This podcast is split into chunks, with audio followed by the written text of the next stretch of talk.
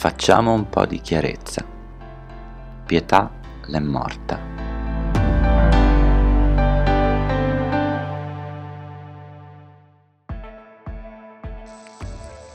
La guerra oggi si combatte anche senza armi. Alle pesanti sanzioni che l'Unione Europea ha applicato alla Bielorussia, quest'ultima, dove da decenni vige un sistema dittatoriale con a capo Lukashenko, risponde utilizzando masse di migranti provenienti da Siria, Iraq, Afghanistan.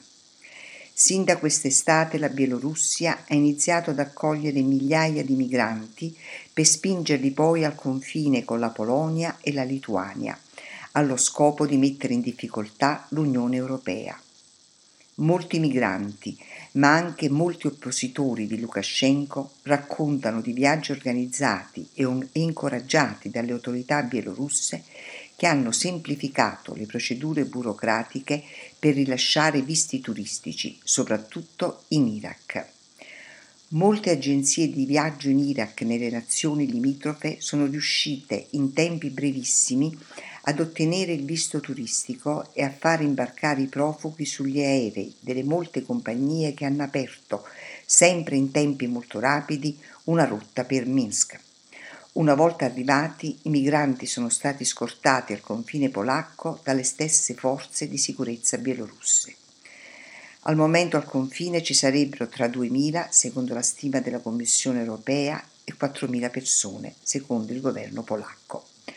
Tra queste ci sono anche famiglie con bambini, accampate all'aperto, con temperature vicine allo zero, senza acqua e senza cibo e con scarsissime possibilità di ricevere aiuti, data la difficoltà di accesso alla zona di confine per le associazioni e le agenzie umanitarie. Le forze di sicurezza polacche sono addirittura ricorse all'uso di cannoni ad acqua dopo che un gruppo di migranti esasperati aveva lanciato sassi attraverso il confine. La risposta del governo polacco all'arrivo dei profughi è stato lo schieramento di 22.000 militari ad un confine protetto al momento da filo spinato, ma sappiamo che l'intenzione della Polonia è l'innalzamento di un muro del cui costo dovrebbe farsi carico l'Unione Europea. Quest'ultima ha prontamente preso le difese del governo polacco e ha deciso di inasprire le sanzioni contro la Bielorussia. Con la Polonia si è schierata immediatamente anche la Nato, mentre la Russia appoggia come sempre Lukashenko e accusa l'Europa di disumanità. La Polonia inoltre cerca di drammatizzare al massimo il problema dell'incolumità dei suoi confini e di quelli europei al fine di ottenere lo sblocco dei fondi del PNRR da parte di un'Unione Europea che si è dimostrata ultimamente abbastanza intransigente nei confronti del governo polacco sul tema della difesa dei diritti umani, a partire da quello all'aborto. E, nonostante i contrasti tra la Presidente della Commissione europea da una parte e il Presidente del Consiglio europeo dall'altra a proposito della costruzione del muro, Complessivamente l'atteggiamento dell'Europa appare al momento improntato ad una maggiore indulgenza nei confronti di Varsavia, nel comune intento di difendere l'integrità europea. In questo gioco geopolitico a nessuno sembra interessare la sorte dei migranti, che hanno denunciato a BBC News la loro terribile situazione. Non ci lasciano dormire, siamo affamati, qui, non ci sono né acqua né cibo ci sono bambini piccoli, anziani e famiglie. Nessuna voce si è alzata tra i politici europei per denunciare la condizione dei migranti ammassati ai sacri confini.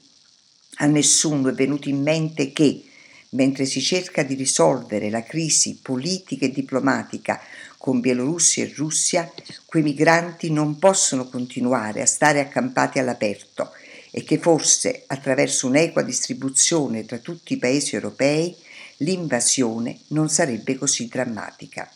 Ma si sa, la banalità del buonsenso comune non è una dote dei politici.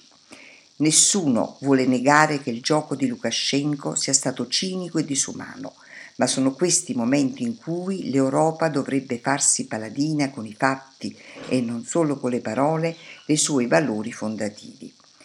Come giustamente dice Marco Tarquinio sull'avvenire del 16 novembre, meno male che ci sono le lanterne verdi accese in molte case a ridosso del confine polacco, a segnalare che pietà non è morta e che la civiltà d'Europa non è tutta crocifissa in cima a reticolati taglienti come flagelli. Le lanterne verdi sono le luci che vengono accese nelle case dei contadini polacchi per segnalare ai profughi che lì possono trovare del cibo o degli abiti per sopravvivere, onorando così l'elementare dovere del soccorso. Ma le lanterne verdi non possono bastare.